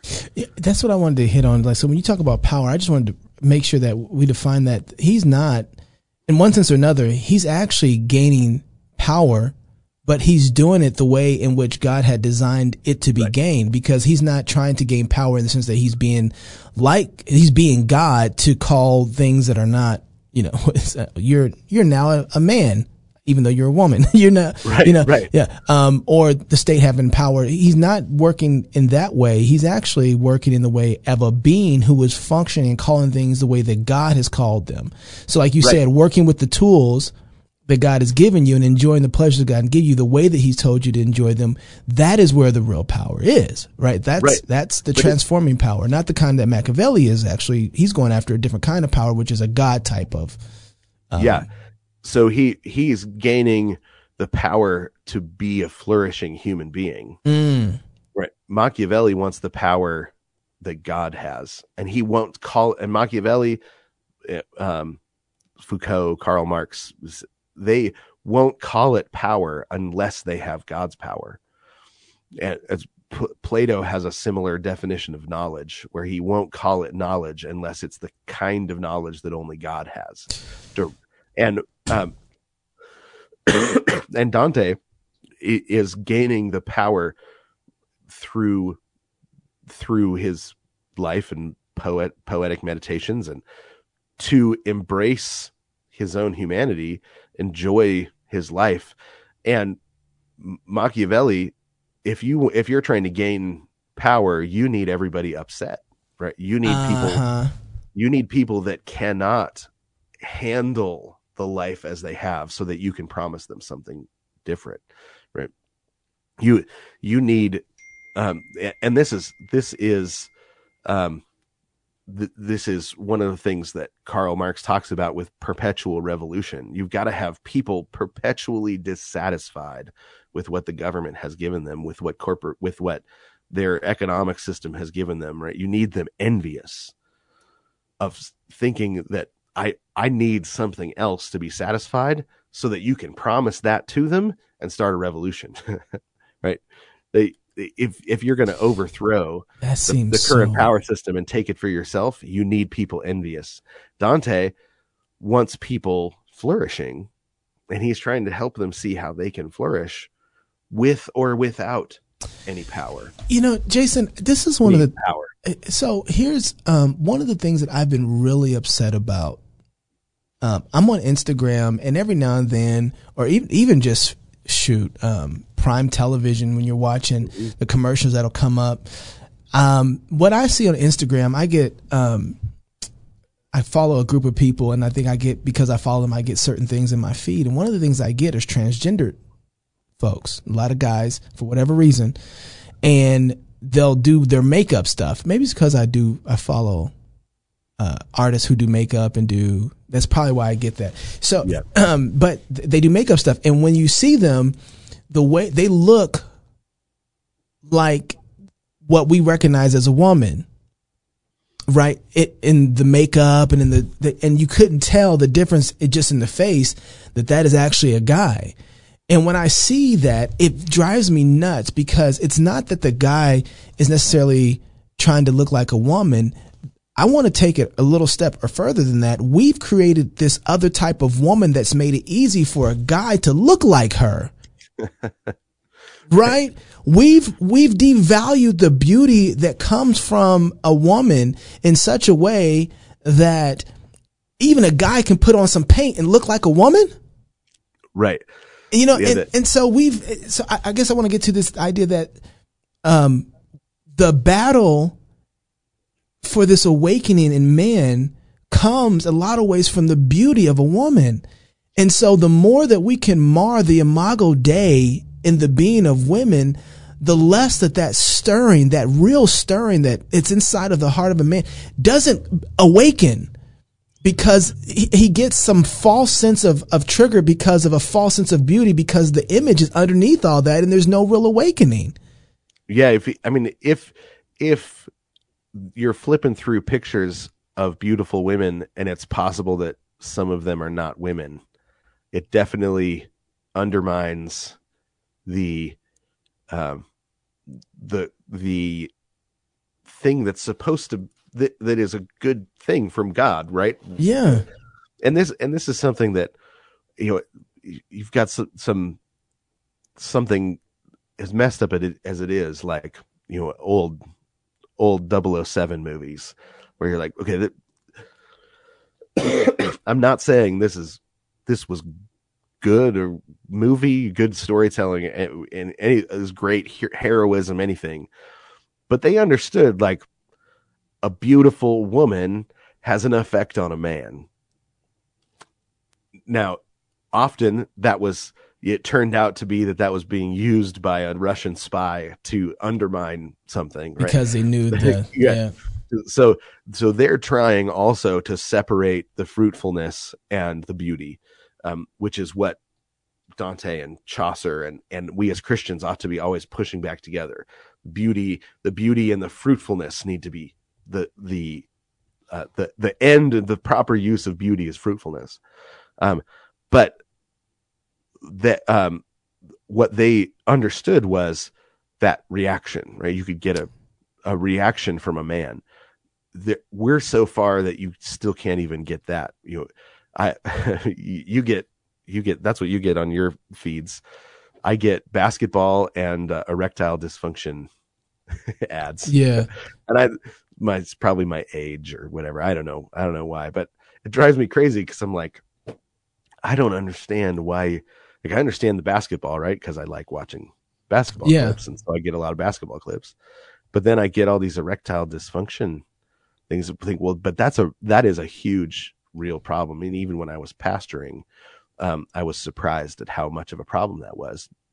Wasn't the men coming to talk to me about it, but women would say, "Here's the problem I'm having in my marriage. My husband doesn't want to have sex anymore." Um, wow, I don't, I don't understand it. And when you talk to him, you what you learn is that in California, um, you have this crazy culture uh, where there's a lot of public pornography and public nudity. Um, and the Christian men are trying so hard to learn to be to be faithful that they have to shut down their mm. response to mm. women right their response to women to be able to just go out and do their job in the world yeah right and so it's not like oh you find out they've got a porn problem or something. It's the, they the shut off their stimulus. Right. They had to they they've had to basically say I can't respond. And, and so you think okay, right.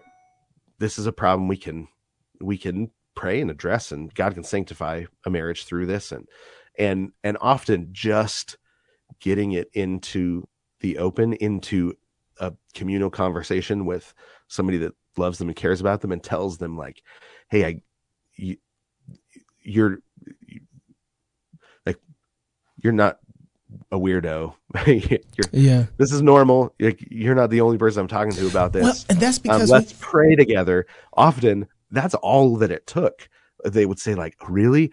I just didn't know. Like, it was just the shame kept it in the dark in the corner, and the and just pulling it out into the light and looking at it all together and saying, normal reaction to a hard situation. Let's pray together. It, it began healing. Um, but it, but we're so clamped up by shame that that um, I mean, it would be the wrong thing to announce it to the whole church. Right. Hey, here's the problem that we've got. It's the right thing to go to your pastor, um, and and and pull it out into the light together and say, we don't know what to do where it's there's pain involved there's you know there's healing that needs to happen but jason that's something that's a that's actually uh the precursor to that is in the family actually So if if parents are working with their kids mm-hmm. With yeah. how to deal with these kind of things and how you know, I I really we can get kind of real here in a second. Um, thank God for my mom saved me from all kinds of heartache and shame. So I was able to, you know, be a virgin for marriage. The what no one told me though was that, you know, becoming one with a woman opens you up to a whole new world. Like you talk about, you become your it's a new world. The whole world is new right. and you see creation differently. All of it, everything is different. Right. It is a whole I mean, I remember it, the world's different the next day. You're like, you know, well, this place is in color. It, that's exactly right. And I remember, you know, we were, um, we went downtown, um, Minneapolis, and I remember going down the escalator, and I remember it felt like I was in a fog. You know, the whole world has just morphed for me. Right. And I'm looking around at human beings and I'm like, is everybody else going through this? How come, you know, and so what that all of a sudden what I, you know, dealing with your passions and controlling them is almost like a drip. And then when you get married, all of a sudden a waterfall happens. Yeah. And when that waterfall hits you, you it's like everything floods and you don't have anybody to really talk to about that. Right. Or no one told you that was going to happen. No one told you how beautiful marriage really is and, and how you need to operate afterwards right? No one ever talks about that. Right. And they don't get into like, man, listen, you had perimeters and guards before.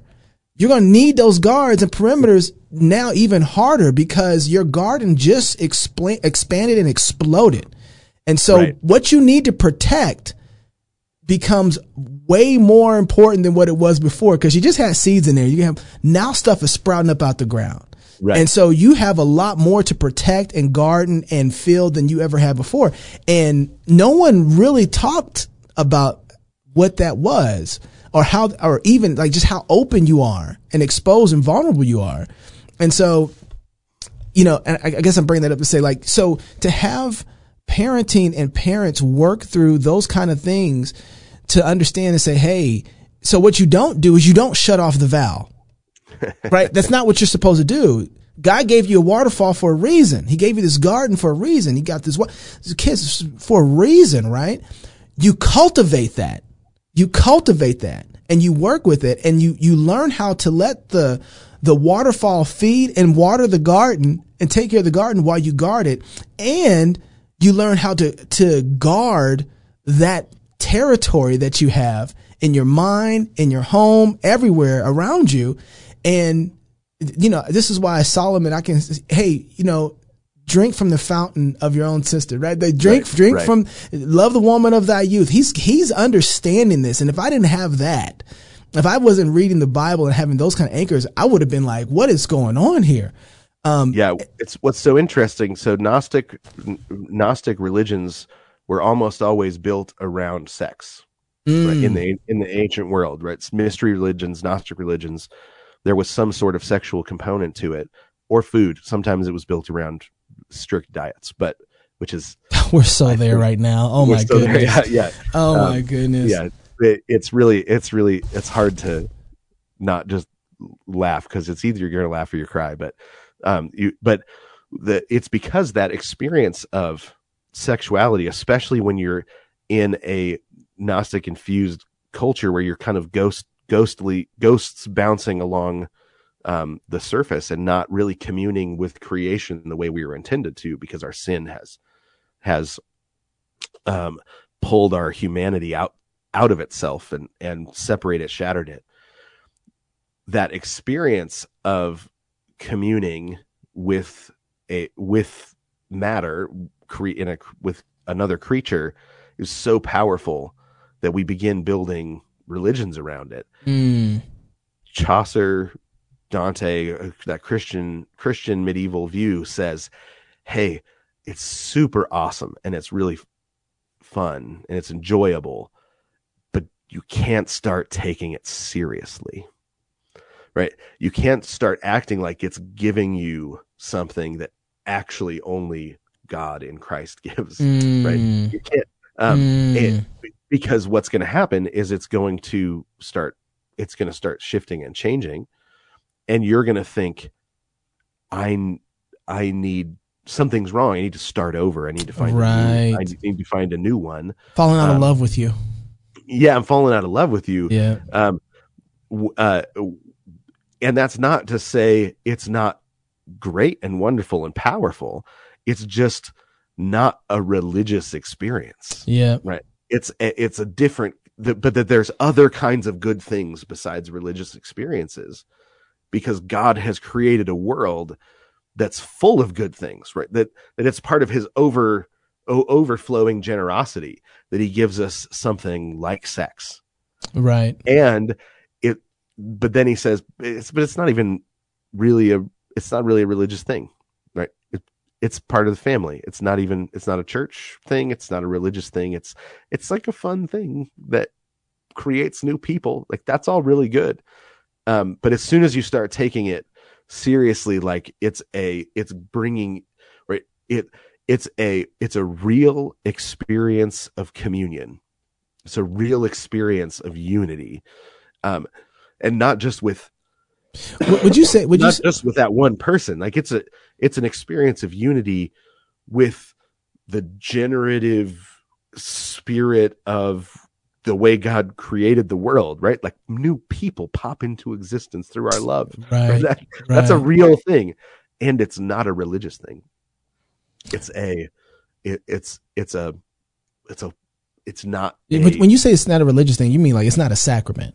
it's not a sacrament right, Right. it's not a, it's not bringing us any sort of special knowledge that um it's not right it's it's not changing our nature that's an, another that's one of the uh Interesting. right we don't have our nature is not malleable it but because of the power of those moments and the good the the the gift that they are we have a tendency to think that it's a nature that it's shifting our nature So matures our nature, right? So it does mature us to be more the kind of things that we are, right but it doesn't change the nature from one thing to a different thing.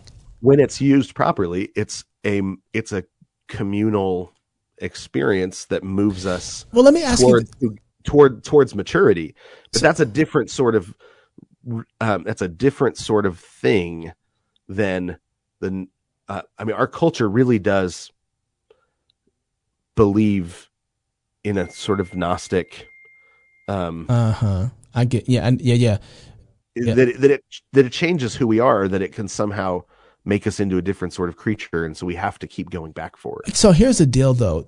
Wouldn't the perversion of that that beauty, the perversion of that, it does have an effect in a way that um destroys uh, the nature of and you become beastly, right? I mean, that's Mhm. that's one of the things that the perversion of sex, the perversion of uh, that awakening used wrongly. You, I'm thinking Romans one, where you know they are they are messed up, so that Right, they don't right. their nature actually deforms. Is that fair to say? yeah, that well that they're acting against their nature or their yeah that that that um there's an unnatural use of sexuality right and uh, and we we tend to think unnatural just means gross or something like that like it's that's unnatural like american pie unnatural like Right, right, is- right. but it's actually when he says unnatural he say it's it's against our nature you're acting against the intended use of your body parts of who you are um the, and that that has a way of dematuring us or moving us away, Away from, from, yeah, our, our own humanity or uh, shattering deforming bending our humanity against itself um so that there we become you know at at war within ourselves is another way that Paul talks about it right? That we are actually fighting ourselves I think we're gonna have to do another one on this. but the the the thing that I do hope people walk away with is that I, um that when they're that they're they don't that they look at their teenagers and they learn how to say hey yeah, I, I get it. I remember what that was like. Um, because, and, and there's a way to embrace the fact that you're starting to have crushes on people in a Christian way that draws you closer to Jesus. You don't have to run away scared. Um, and, and so much of that just has to do with learning that Jesus already died for us. And so all the stupid things we did as teenagers have all been buried in the grave and you don't have to, you don't have to be ashamed or worried about it or, and you can tell your kids about it. So here's a question then. I mean, we'll we'll have to. I think we need to pick up Dante again because I feel like we just kind of got Dante. Um, so we, we basically talked about why we need him, not so much about him. Who? Yeah, I need to know more about Dante because I'm trying to figure out now with this. You know, I came into this expecting to talk about being in conversation with Dante and not knowing it, but we're actually in conversation with Machiavelli and not knowing it. Like everything yeah. right now, when you look at politics, when you look at uh, you i mean everything is politics now but you look at anybody who's trying to do anything even the pro-life movement is all this machiavellian type of push. You know everything is that. And all of a sudden you start saying like wait that is not the way. You know the way is again we've, we've talked about this on the show. We can have and it's not that we don't engage and deal with politics. That's right that's not what I'm saying. But the power in dealing with politics is found in the awakening that happens between a man and a woman right that create a family that sacrifices themselves for their kids and raise those kids in the fear and admonition of the Lord and those kids go out do the same thing take them and, and, and this process of sacrificial love from one person to the next is where the true power really is.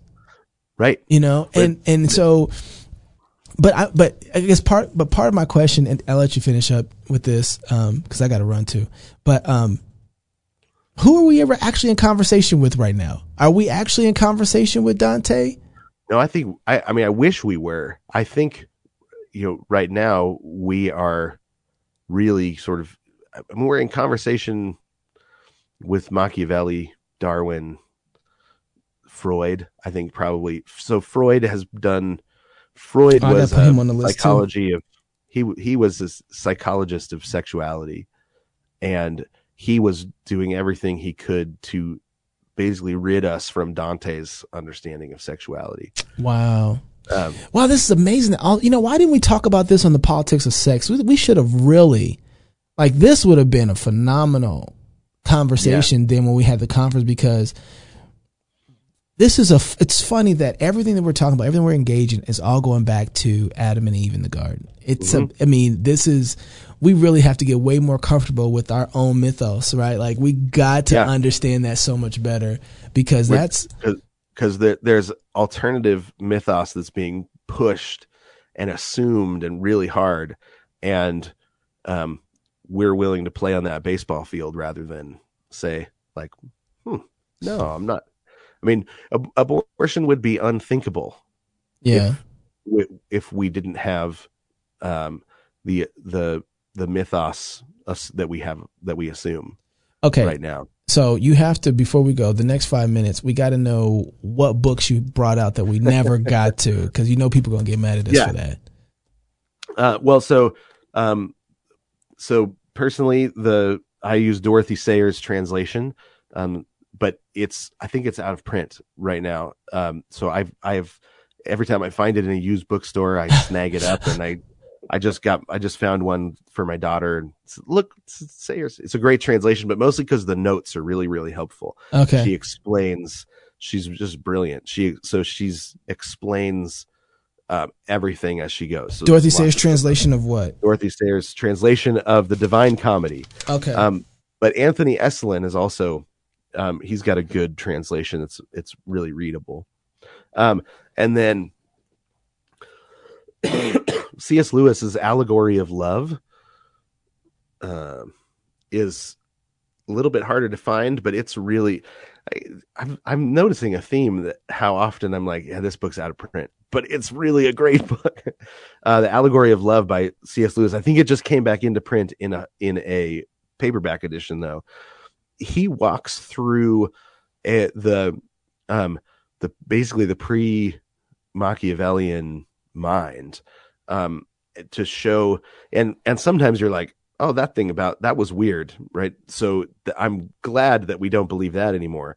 But a lot of times you know as he walks through this was the book that he was writing when he got saved the allegory of Mm. love so this basically shifted his the studying the medieval understanding of love and community so shifted his imagination that scripture uh, could finally be put into a context that made sense. Mm. so um and then uh th- this was the other one.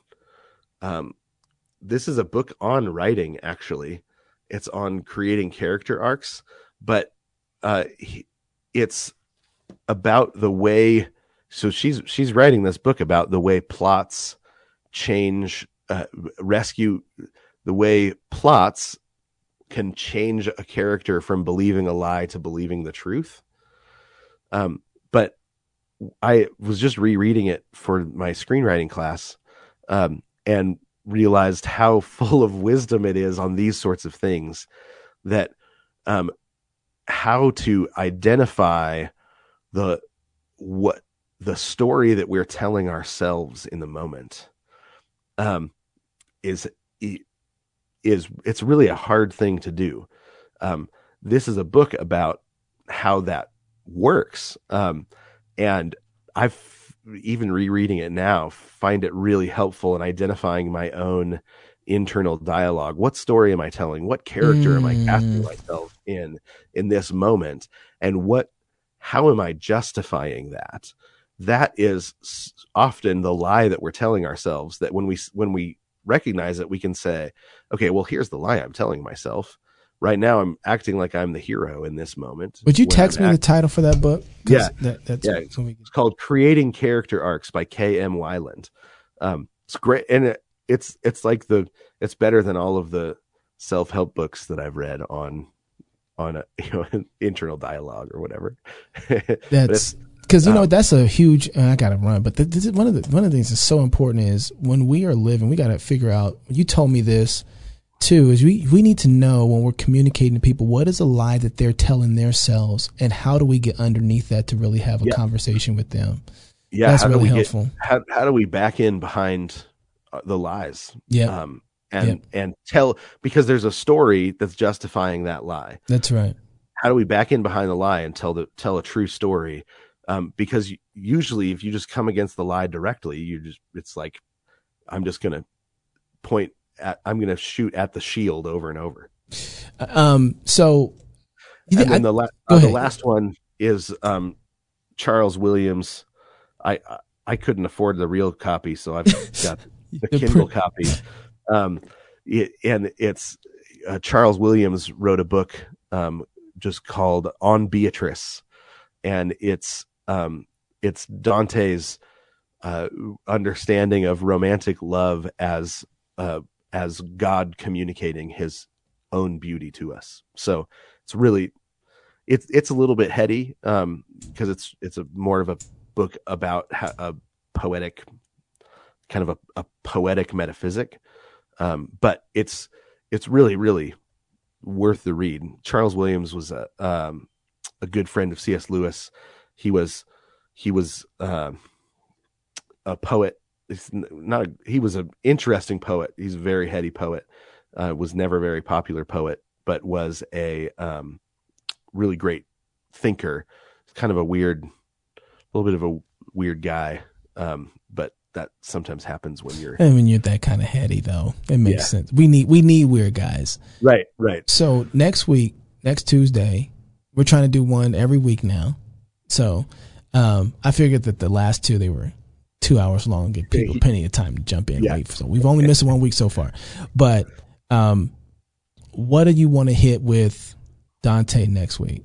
Kind of all of the de- uh, who who Dante is, why he's important. yeah maybe we'll talk about who dante is and and what what would it look like to be in conversation with him. be in conversation with him to, be able to jump in and read because i think now people will say like well now i need to read him but i don't know where to start That's that's Maybe how I am. Yeah, I, I know I need to read it. too. I, how I- where where to start um and, and then uh, and then maybe set up whoever we're going to next after this. All right, I got the list. And you know what? Um, if you're listening and you're trying to figure out, man, I wish they would bring up Jay. First, oh, a couple things real quick, and I really have to go. Uh, but um, Jason doesn't think anybody listens to this podcast at all. And so, like, you have to say something on Facebook or Twitter so he knows that somebody's out there listening. And this past, I mean, the past couple weeks, I've been getting a lot of messages from the last few that we've dropped. So, um, tag Jason on Twitter and let him know like people actually are listening. and, you know, if there's somebody who you think would be really good for us to go through, um, I have a list right here already. We got Marx, Aquinas, Chesterton, Lewis, Milton, Freud. Um, we have we want to talk about platforming wisdom. That was one of our other ones too. Oh we yeah, got Kant, Hegel, um, Chaucer, uh, the Revolution framework. We have that, and then who is this? Um, Burke. Oh yeah, we got to talk about Spanish. Talking about Burke. So those are we got. That's a lot of stuff to go through. But since we're gonna do one every week, we're gonna have to. Yeah, we got we got plenty of time to go through. So um, so and yeah, obviously hit, we're never in a hurry. no, this is two hours. We just hit two hours in one minute. So if there's anybody that you guys think that would be really good uh, to talk through and to talk about who you think we're in conversation with, I think we got pretty much everybody who's in the main conversations right now in public opinion. Hit us up, let us know so that we can talk about those guys because Jason's got those guys somewhere around in his head, if not on his bookshelf, already to discuss. So.